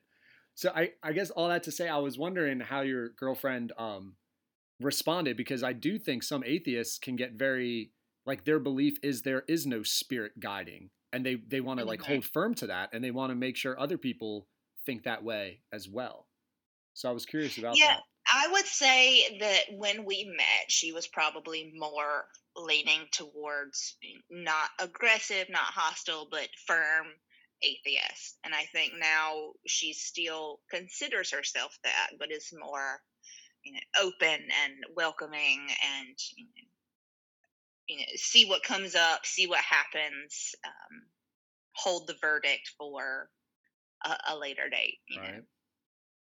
Man, and so what was it like moving back with mom? How old were you moving back with mom, if you don't mind sharing? Um, 28. Yeah, I was I was thinking kind of that age range in my head. What was that like? How's that long drive? to go back home to live with mom. No so big deal. Like I... you guys are buddies, or you were just regretting every mile marker as you got closer. that is a fair question. So let me paint the picture for you. I move up to New York with a little um, two door Mustang and just what I could fit in that car, right? I start my life fresh. I'm there for almost five years. Um, and then in true uh, artistic fashion, I leave the same way I entered with just what I could fit in my car. Because you're not making a couple trips back and forth to New York to get your shit, right? Yeah. So I throw just whatever's important, my clothes, my instruments, my deck in in the car and hit the road again. And so I'm driving back down the East Coast, um, completing the cycle, right? Symmetry. Um, yeah. Uh, and you didn't you didn't take a different route? freeing. It is t- nope same road. Um it is freeing it is terrifying it is emptying visceral guttural feeling of um a i've completed this phase because I started something, it's been five years and I ended it. Mm. But also, B, I am, you know, there's no plan ahead of me. There's no, you know, I left my job. I didn't have a, another job lined up yet. So um, it's just like empty, blank, clean slate in front of me that I can make anything out of, but also there's nothing already prepared ahead of me. Um, and then again, you know, almost 30 years old, going back home to my mother, who I have a very good relationship with. Um, but still, it's my mother. And as an adult, you're like, I want my own space and home, and I don't want to feel like a child going into my 30s. Right. Um, but I went home and had my own space. My mom and stepdad were very welcoming, loved having me there, and I made a declaration to you know I'm giving myself six months, or I will yeet myself off of a canyon or something. Just I'm not doing it. Six months. I'm not going into my 30s living at home with my mother. so um, I gave myself a, a sharp timeline of this is how long you have to get back on your feet and do something else. Are you are you like a really good budgeter? Do you have good financial um, principles? Uh, no, absolutely oh. not. I'm oh. really good at winging it. Man, yeah. See, so I was wondering, are you like the number cruncher? Like you're sitting there and you're like six months because if I can make blank amount of money, an apartment costs blank, and I can only spend blank. But you're like completely the opposite. You just like, ah, man, let me figure out how to make a couple grand. Correct. And here we are. That's awesome. I just moved into a really nice apartment with my girlfriend. My business is doing well. I don't know how I got here. I wish I could give like a really good nugget of advice yeah. of this is what I've learned. But really just like wing it and hold on and be yeah. positive. Yeah, yeah, well, I think that might be it. And because stuff like that doesn't sell. But if you had the 10 steps, right, that's again that people at the gate or people making money off of something they shouldn't be trying to advertise like they have the way. And honestly, like there probably is no way. There's no singular way, I guess would be the better way to say it. I think it's just you know, have have an idea and that go that way and, and keep it. going and then if you don't like the the idea get a new one and switch directions um, I don't think it has to be any more complex than that. That's... Like you started this journey with this podcast, you had an idea, and you just keep going until you're 50 episodes deep or what have you, and you've established something. You know, it starts yeah. from just an idea and direction, and having faith in that direction. Yeah, and it's it, and it's funny, and not not to make it like about the podcast, but I think it's somewhat similar where you have that idea, and then you also have to just see what's taking shape and then just roll with mm-hmm. it. And if it and if it goes, it goes. Like if I can make money off of this podcast, that'd be awesome. Um, if I don't, then it'll end when I can no longer afford to spend my free time on it um, because it's just time consuming. And like either way, that's okay, right? Because it's been just pretty neat going through it to see if I could do it and to see what it would become. You know, that that's kind of the more enjoyable part. It's not really like, oh man, when I get to 200 episodes, it's going to be the greatest because then you mm-hmm. miss the whole journey. You know, you don't get to be present. And I think you touched on something really important there that a you have a direction you have a path okay this is this is what i want to work towards this is what i want to work on but it's not rigid it's yeah. not set in stone it's adaptable that way you aren't disappointed or defeated when you have to take a left or a right yeah. or you know change things up a little bit let things evolve yes. organically yeah that's a good yeah because and i'm going back now to me picturing you on a couch drunk scrolling through tinder with an excel spreadsheet calculator out trying to budget which was half right half wrong um yeah yeah that's pretty close i mean but, but like if you would have set that goal of i need 350 by friday every friday for the next six months and then one Friday comes, and it'd be the same thing as the podcast. Like every time I post an episode, it's like I need 38 downloads by this time, or else I'm a failure. And when you mm-hmm. put that goal, that pressure, and you don't reach it, it might have been unrealistic. You don't know why you didn't reach it, but it doesn't necessarily mean you're a failure because who's really putting that goal on you? Yourself. Well, if you can put it Absolutely. on you, you can take it off of you you know and that's why i admire the the winging it way because it, it allows you to enjoy the journey without feeling the pressure of meeting like a goal or a deadline um, it's a very liberating way to um, think it's a great mentality um, and you know i've tried to um, early on in this business start that um, like okay i need to book X number of readings and I need to advertise to get you know, X number of new clients this month. That way I can scale in a physical way, which is nice. It's good to have goals. Yeah. But then if you set your goal for, you know, I need to have a dozen clients um, this week and that doesn't fly, then you've you've failed a goal. But if the goal is always to just grow, okay, I want to see what I can do to get grow my visibility, to Mm-hmm. see if other people are uh, interested and try and pick up visibility this way and it be organic and Yeah. it be flexible so it's not a defeat it's just a you know, turn. Yeah, it's ju- yeah, it's just a process, right? Like no no gardener gets upset at a mm-hmm. tomato uh-huh. leaf for being on the wrong side. right. Or like the tomato is just 18 the circumference is off by half a centimeter when i planted this thing. I knew it would be whatever 20 like it just doesn't go that way. And it's funny that people put that on themselves so often and then it makes whatever they're trying to do it takes the passion out of it because then it's like just a- accomplish it's meritocratic it becomes accomplish based rewarding. And it shouldn't be. It should just be way more enjoyable.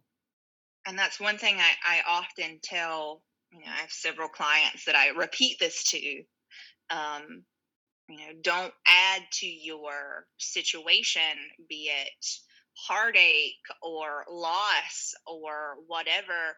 Don't add to your already daunting pile of emotions and feelings by throwing guilt on top yeah I should be here or I shouldn't be here or you know I should be feeling this or I should be in this place in my life. Don't add guilt on top because that's just your your thing that you're throwing in to make it heavier. Right. It's heavy enough. Deal with it as it is, but don't make yourself feel like trash for being where you are. You are where you are because that's where you are. You're human. This is part of your path. I wonder how people get there. And I'm- I'm actually wondering this too. Did you wind up going to college out of high school? Uh, Uh, yeah, so I actually went to school for uh, substance abuse counseling. no way. mhm. and is that like a, a like an associate's degree, a master or a bachelor's degree, or what's the what was the schooling like? It's like an associate's certification. Gotcha. And did you wind up completing it? Um, I didn't do my field work because I was working, so I finished the the coursework. Gotcha. Um, but there's the the physical practice that had to.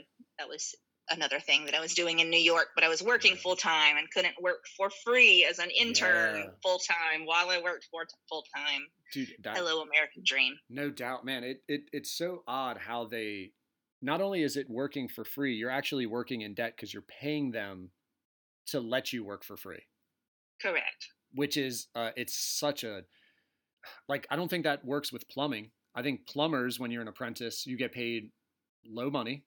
you run back and Mhm. forth between the vans. You grab the tools, and you Um, learn. and then when you uh have the skills, you're able to then apply them. But in a collegiate setting, it's like, nah, man, I need you to take three months, six months, one blank amount of hours. You'll pay me to Right. Pay me you. ten grand and Yeah. then uh, quit your job and come Yeah. do this It's- grunt work for It, free. it's so it I so, just yeah. said no. Um, took the counseling education that I got Right. and became a back alley therapist. Here we are, tarot reader. like I love that back alley therapist thing. Um, it just it adds to the mystique, though there is no mystique. yeah. yeah, because it man, it just makes it so hard for people to pivot when they're out on their own. Like it'd be easy to do field hours if you were whatever 21 or 28 and living with your parents. But if you're Right, exactly. but if you're out on your own starting a life and all of a sudden you want to like better your um opportunity in money making with the American way of getting a degree, it's almost impossible, man. And then Lord help you if you have a child and then you're trying to do field work and work a job. Like you just can't. You can't you can't ascend. Exactly. There aren't enough hours in a day. Yeah, man. What was college like for you when you were going? Um, were you living at home? Were you staying in dorms? Um, when I was doing that, um, I was Oh, that's right. You were out in New York. yeah, I was working and I was doing online schooling. Got you. because I wanted to picture you as like the kid maybe going to the dorm or partying with the college people, like the younger kids hanging out with you as this like mystic woman. And just, so like, it's funny because weed. I've been to college more than once. Oh, um, oh, really? Before before I went to school for substance abuse counseling, I actually went to school as a paramedic, and um, and look, I've been 47 people. I've lived a lot of lives. but when I was in school to be a paramedic, um, we went to physical class on the weekends. I would travel out of town, stay for the weekend, do classes, come back, and work during the week. Um, and so it was me at 25 sitting outside um, on breaks with my guitar under a tree, talking to the young kids, like, hey, I'm your cool hippie aunt that wants to help people. so blood doesn't freak you out then, huh?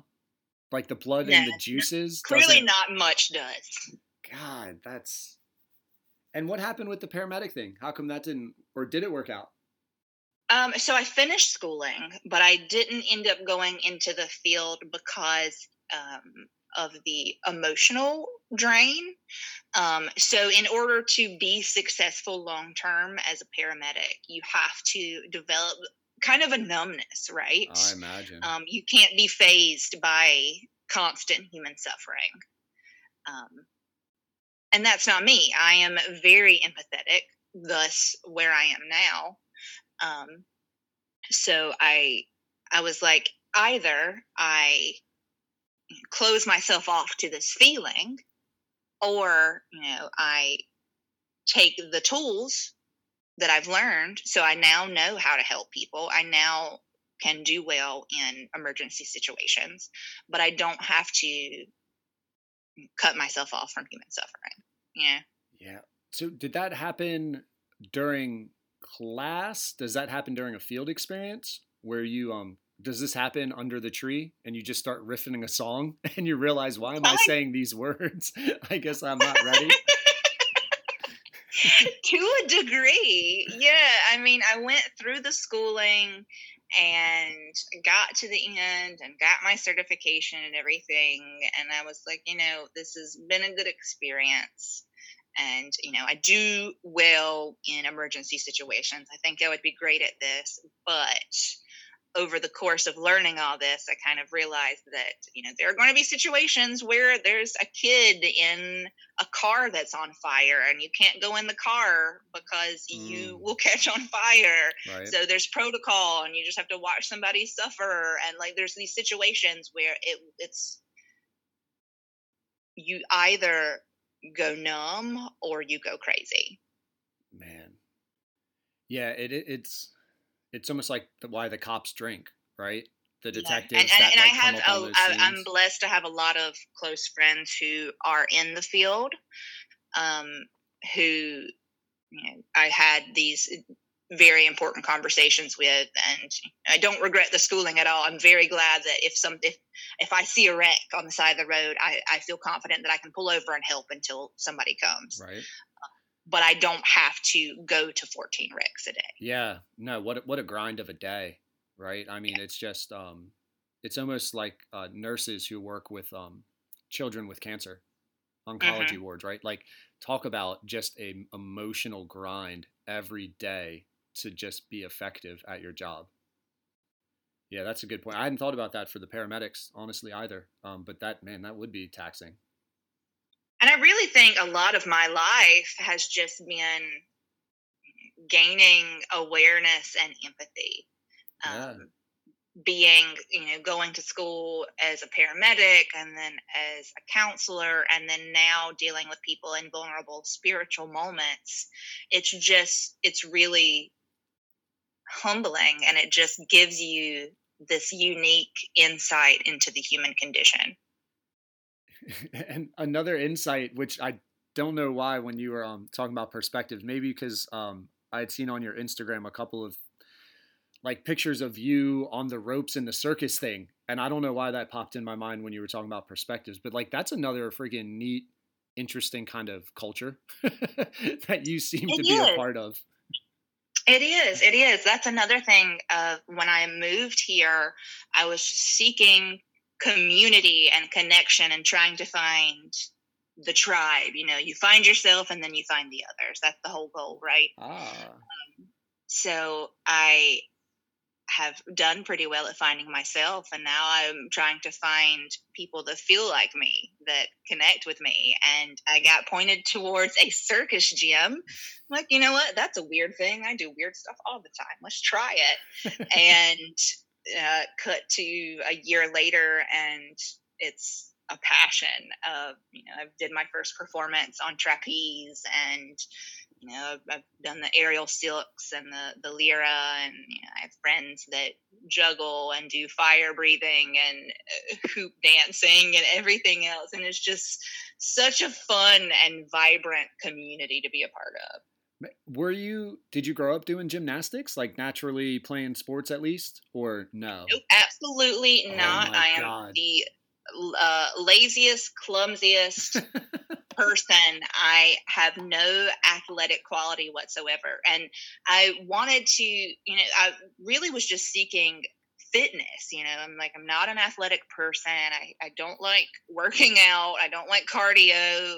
I don't want to go CrossFit. You know, how can I get off of the couch and do something with my body and not hate it and not be miserable. Yeah, to you know, it. that's the goal is to not not hate running or not hate cardio or whatever. And I just wanted to find something that was enjoyable.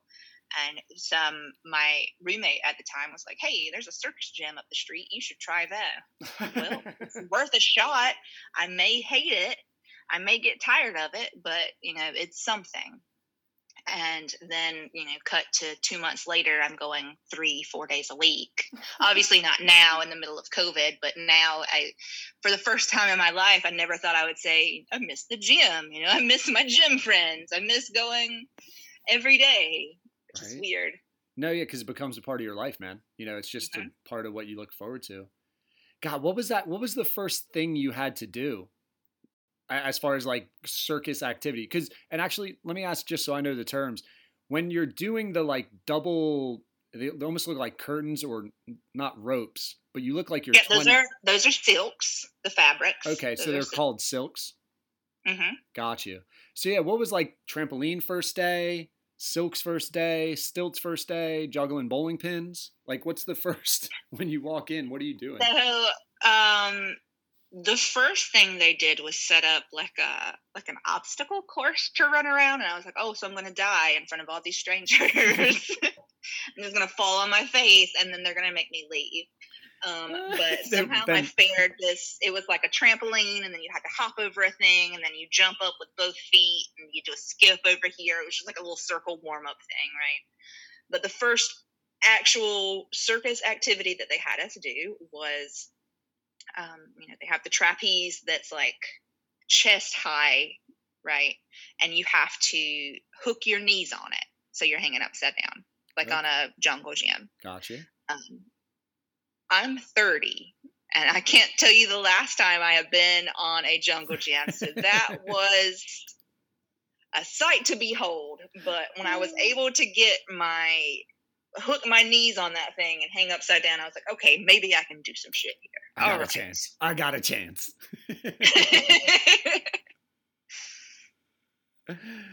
Man, that's dude, but it's almost like algebra. Like people don't realize it can be inactivity can creep up on you pretty quick um in life as you get older, especially. And like that that's true. Like when's the last time I wonder for listeners, like when was the last time you actually used hand strength on monkey bars? Yeah, I after you joining know? the the circus gym, I got a, a pull up bar for the house. You know, oh, good for you. And like, oh, so we can't even do push ups or pull ups anymore. That's a thing we're gonna have to learn how to do again. right. No, yeah, because I mean, it's it's something where it really is like you can get into jobs. You're sitting around, you're working, and then you want to relax, so you're watching TV, and even just like going for walks might be like the biggest physical activity when you get when if you think of a kid, dude, kids climb, bounce, hop, balance all the time on everything for the most part. And then all of a sudden it just like stops when recess ends, you know? Um, mm-hmm. And even if you are physically active, say you're in construction or what have you, um, it uses muscles that you don't use every day. Right. So even if you're like, okay, I'm pretty fit, you know, I play sports or whatever, I think I can do this. And then you go in and you're like, oh, that's not what we do. that's not what we do at home. Right. What do you um is there like a particular I don't know, event, is that the right word for it, that you enjoy the most? Um, so I am a trapeze artist by nature. It's the eh. um, the pole, and it's it's a fixed single point at the top, so it spins, um, and it just it's weird that you're like, you know, there are four or five different ways you can get your body up in the air: the silks, the the hoop, the trapeze, and they all kind of seem difficult or the same, but they're very different in what muscles they use and um, how your body interacts with the apparatus. And you find out very quickly that you just naturally lean to one. And for you, it's the trapeze. Mm-hmm. What do you think it is about the trapeze that in your in your spirit in your nature appeals to you? I think it, it kind of harkens back to the you know kid on the playground swing. Um, it just it's simple, and because it's simple, um, you can be creative. You can do whatever you know. And are you like backflipping off of this thing? Are you doing like the Ringling Brothers flying trapeze, like someone's swinging you and like you're flipping, someone else catches you? Am I thinking? So I don't do flying trapeze. So I don't do partner trapeze. It's just a standalone single point. Okay. Um, trapeze that you hang from and do tricks and flips and spins on. Now, can you like with a single trapeze? Can you actually do a trick, let go, and get back on it? Is that something, or do you like do the trick and then land? Um, so it depends on how you perform. There is dance trapeze. There is um, like a showmanship circus kind of trapeze. Um, but the goal is you get up there and you do a bunch of tricks to a song or two, and then you get down. Um, gotcha. Um, huh? I had no idea. How how was your flexibility going in? Um, very. I learned how to do a split over the course of this journey, no uh, which I've never been able to do in my life. Wow. Um, but yeah, I was not very flexible at all to begin with, and then I started taking contortion classes, which they also offer at my circus gym. contortion classes. Oh my gosh. So can you get your feet to your face, like from behind your back yet? Uh, to the back of my head, yeah. Stop. Oh my gosh. Do you ever fuck with people and like read tarot cards by using your toes to flip them? no, but that would be I, look. I could work that in there. I think that um, might be a niche that I'm missing. right. Oh my gosh, dude, that's um, man. To to me, stretching is like I, I'm always in awe of like people with flexibility, like people who can sit on the ground and like bring their chest to touch the ground you know, like yeah. that type of flexibility just blows my mind. I don't know why I I guess I just don't do it enough to like get yeah and it, again you know? it i mean to to tie it back it really does just come down to you know having a direction and continuing in that direction right. um, it doesn't matter where you start you know, I started with no athletic ability whatsoever, never played a sport in my life, no flexibility whatsoever, couldn't do a split, couldn't, you know, bend at the waist and touch my hands flat on the floor or anything like that. And then cut to a year later, and I have done my first performance where I stayed in the air for four minutes and um, you know, I can now do a split. I can now bend over, touch the ground, and things. It's just a matter of yeah. going in that direction and not giving up and not um, changing course. Do you have any good like, oh my god, I almost died moments on this thing? On the no, journey? No, it's very safe. Really? Um, and especially because they teach you from your level of understanding. So ah, if you go sense. in with no skill whatsoever, your goal is just to get on there and stay on there. Right. Um, and before you learn anything crazy, and then with every trick and turn and spin, you figure out where your stability is, where your hold is, where your security is. Is it in this foot? Is it in, you know, holding this rope? Um, where is my balance? Where is my stability? Yeah, those those people on the silks, man, when they spin themselves up and then like unravel and then just stop on a dime. Mm-hmm. God, I just that's faith right? But I guess it's probably it's probably like no different than like just jumping in the air and landing in a sense where like you know how to control the muscles to make it happen, right? Like in a simple way. If I do a burpee, that and knowing, um, so this fabric is wrapped around my left leg. So if I let go of this, I might spin three times, but it's going to stay you know this is what's going to catch me right. this is where my weight's going to fall um, yeah. so it's a lot of physics really Man, that's so neat. I don't think we have one of those in Delaware. If we do, I don't know about it. And um, if we do and you're listening, please send me your information because I'd fucking eat that up, man. That would be such a good time. Bounce around all that. yeah, we're gonna find you a circus gym, absolutely. or open one. God, the liability. That's where my mind goes. You can tell I'm just been corrupted with capitalism because I'm like thinking, like, what is the insurance on a fucking circus gym? You know, like you have to sign a lot of waivers and you have to find a place that you trust. So, yeah. like I said, there is really a lot of math, a lot of physics. Like, what's the torque on um, these fabrics and the um, clip that holds these fabrics to the ceiling yeah. and the joist in the ceiling? Can they not only carry the weight, but can they um, can they handle the drop weight? So, right. like you said, you see people go up to the top and then spin and fall um, three feet and catch themselves. The drop weight is more than the body weight. So, yeah, you yeah. have to make sure that they can handle um, the torque and the fall and the spin as well as, you know, just your 200 pound body or right. whatever. No, yeah. I just, man, like, I can't maybe and maybe it's because last night I was again talking to the guy run Dave who's running for governor. Just his um his whole premise was like small business and how much it costs to do a small business just before you get to the business aspect. And I was blown away mm-hmm. by some of the numbers that he was telling me to like open up a business. And that's what exact I'm like, who would be able to invest in enough where enough people would sign off on it and then take the time to try to build up a base exactly like what you're trying to do. Build up a base, let it happen organic and enjoy the process and then hope that they can recoup it. Like that would be such a hard startup, but such mm-hmm. a needed one, man. God, it's such a needed business. It sounds like so much fun.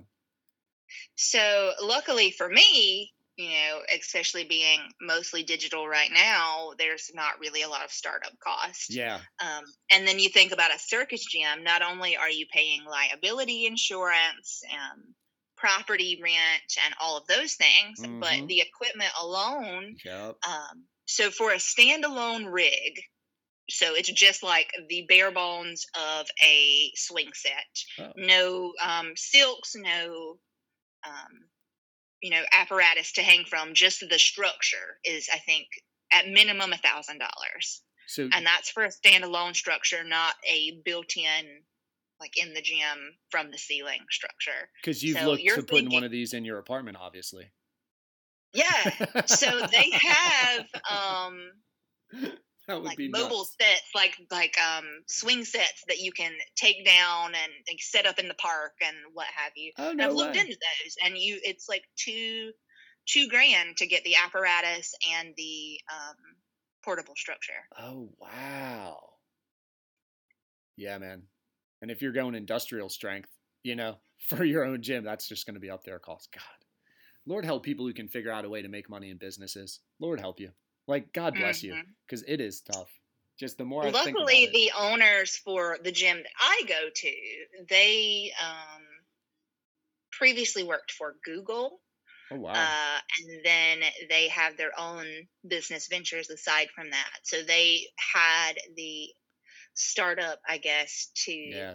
create something but how most people and especially usually it's like a performer or what have you right. that you know is just passionate passionate about the art and wants to capitalize on that so the startup the investment the faith that you have to have in yourself to drop thousands of dollars just to get started in hopes that people will come Dude, is those those tarot cards better come up right when I come looking for I know, help. right? We might need three or four readings and I might have to come back Monday, Tuesday, and Wednesday.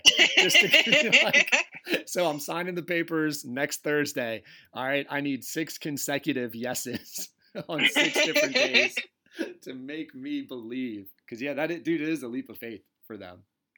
Mm-hmm. Oh, well, Taryn, let me ask you this, and um, I'd like to put people on the spot a little bit as we're wrapping up.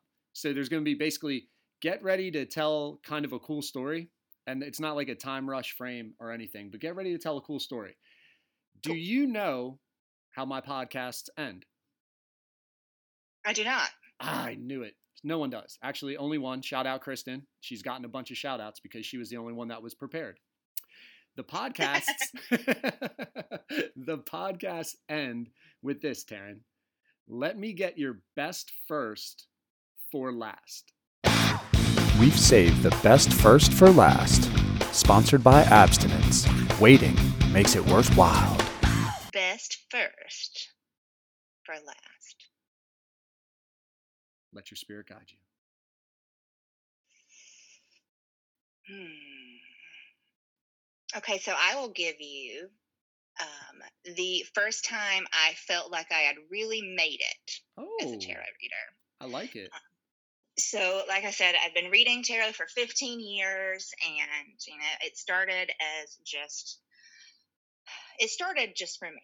I just wanted to learn it, just to connect on my own. It was never about starting a business or reading for other people. It was just a journey that I was on. Um, and my first real event, I found a Renaissance fair that was looking for tarot readers Ooh, on Facebook. Fun. And I was like, you know, I um, have never read tarot for an event. And also, I've never been to a Renaissance fair, but we're going to take a leap of faith today and just see what happens. How happy were you when you got the full turkey leg? Like the fucking 20 pounds. how, how, excited were you to have those juices drop? the brightest day of my life. But so I, I, um, I messaged this lady on Facebook. It was like a Facebook job ad. And I was like, well, you know, I've, I've been reading for years. I am definitely interested. I'll get costume. I'll dress up my tent. Whatever you need me to do, I'm down.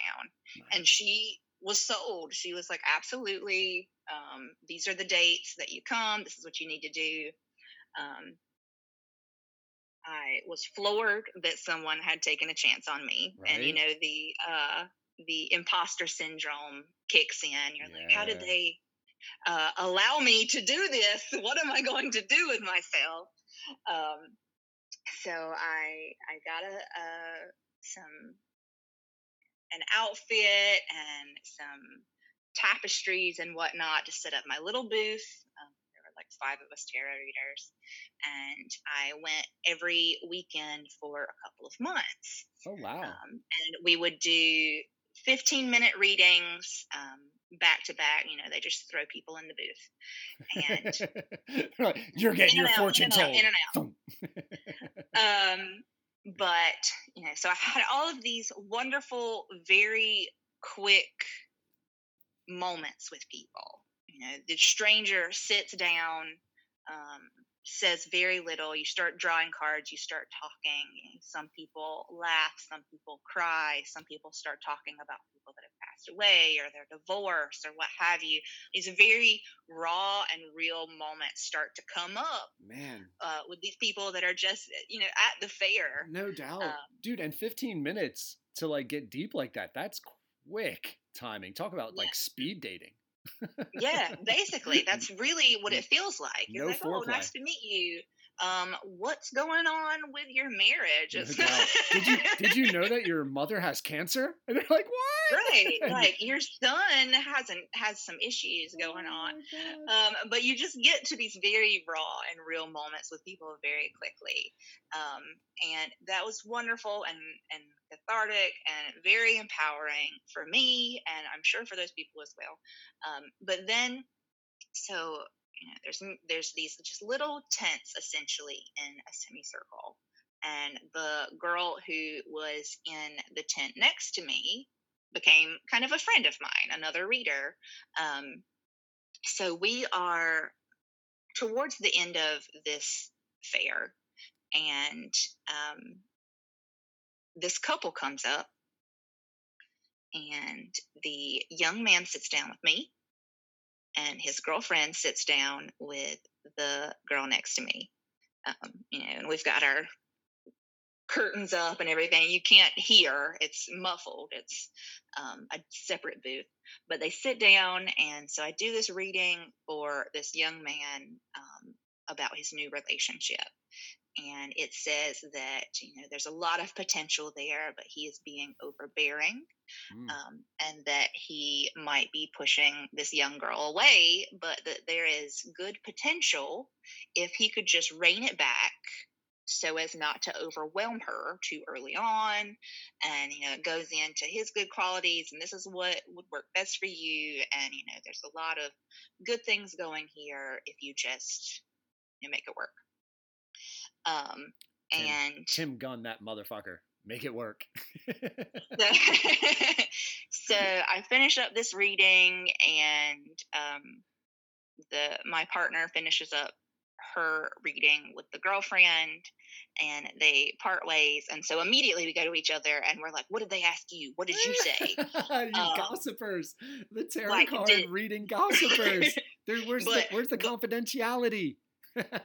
Well, we just wanted to know did your message sync up to mine? Right. You know, are we on the same page? Yeah, yeah. And it was funny. We recited almost word for word from both parties. She was like, um, you know, I told this girl that there was a lot of potential in this guy, that he was just anxious. So it was, he was being overbearing, but things were going to calm down. And if she just gave him a chance. Wow. and it was the sweetest, like, word for like, like we felt like we had done both sides of this service of calming these people's fears so that, that they could further fall into this connection. Um, Man. And they are, I believe, still together. They had reached out to me on my Facebook page. Um, there were a couple people from that fair that had later reached out to me, and they were like, "Oh, your stuff." Um, like, I think there was one girl who I predicted um, the gender of her baby, and she messaged me several months later. Um, just cool little things like that. But that couple to this day, like, just knowing that we in tandem gave them the same advice to be easier on each other and to accommodate each other's anxieties and quirks um, and to to to see where that took them. I, it was one of those moments where i felt like you know, i was actually doing something good. Right? Man dude that is dude that's not eerie's the wrong word but it's just freaking eerily cool right? Like you, you man word for word and the reps you got like that's awesome actually. Just the reps of practice of reading in those 15 minute mm-hmm. intervals like what good experience to just hone in on how to interpret. And connect with all kinds of people you know. Yeah right? God dude that was awesome. I did not expect that well, Taryn, thank you so much for dealing with our initial um, Facebook phone issues, um, for giving up so much of your morning, and um, for letting us get to know you. It was really enjoyable. I appreciate every, um, everything you shared and all your time. It has absolutely been my pleasure. I would also like to take this time out um, to apologize to Gwyneth Paltrow. I'm sure she's a very nice lady. Who we blamed. I don't know. I've never met her, so I'm gonna um, I'm gonna hold back um, judgment and I'm gonna err on the side of pessimism and say she's a horrible person. No, I'm just kidding. That would be terrible. that, would be ter- that would be terrible to have that kind of opinion. but we were actually, yeah, looking back, right? It was a little judgy. So, Gwyneth, we apologize. If you listen, please subscribe, rate, review, and follow. and forgive. All right, Taryn. Hey, enjoy the rest of your day. Have fun unpacking those boxes. And um, I guess we'll talk to you later. All right. Thank you kindly. Right, bye. Mm, bye.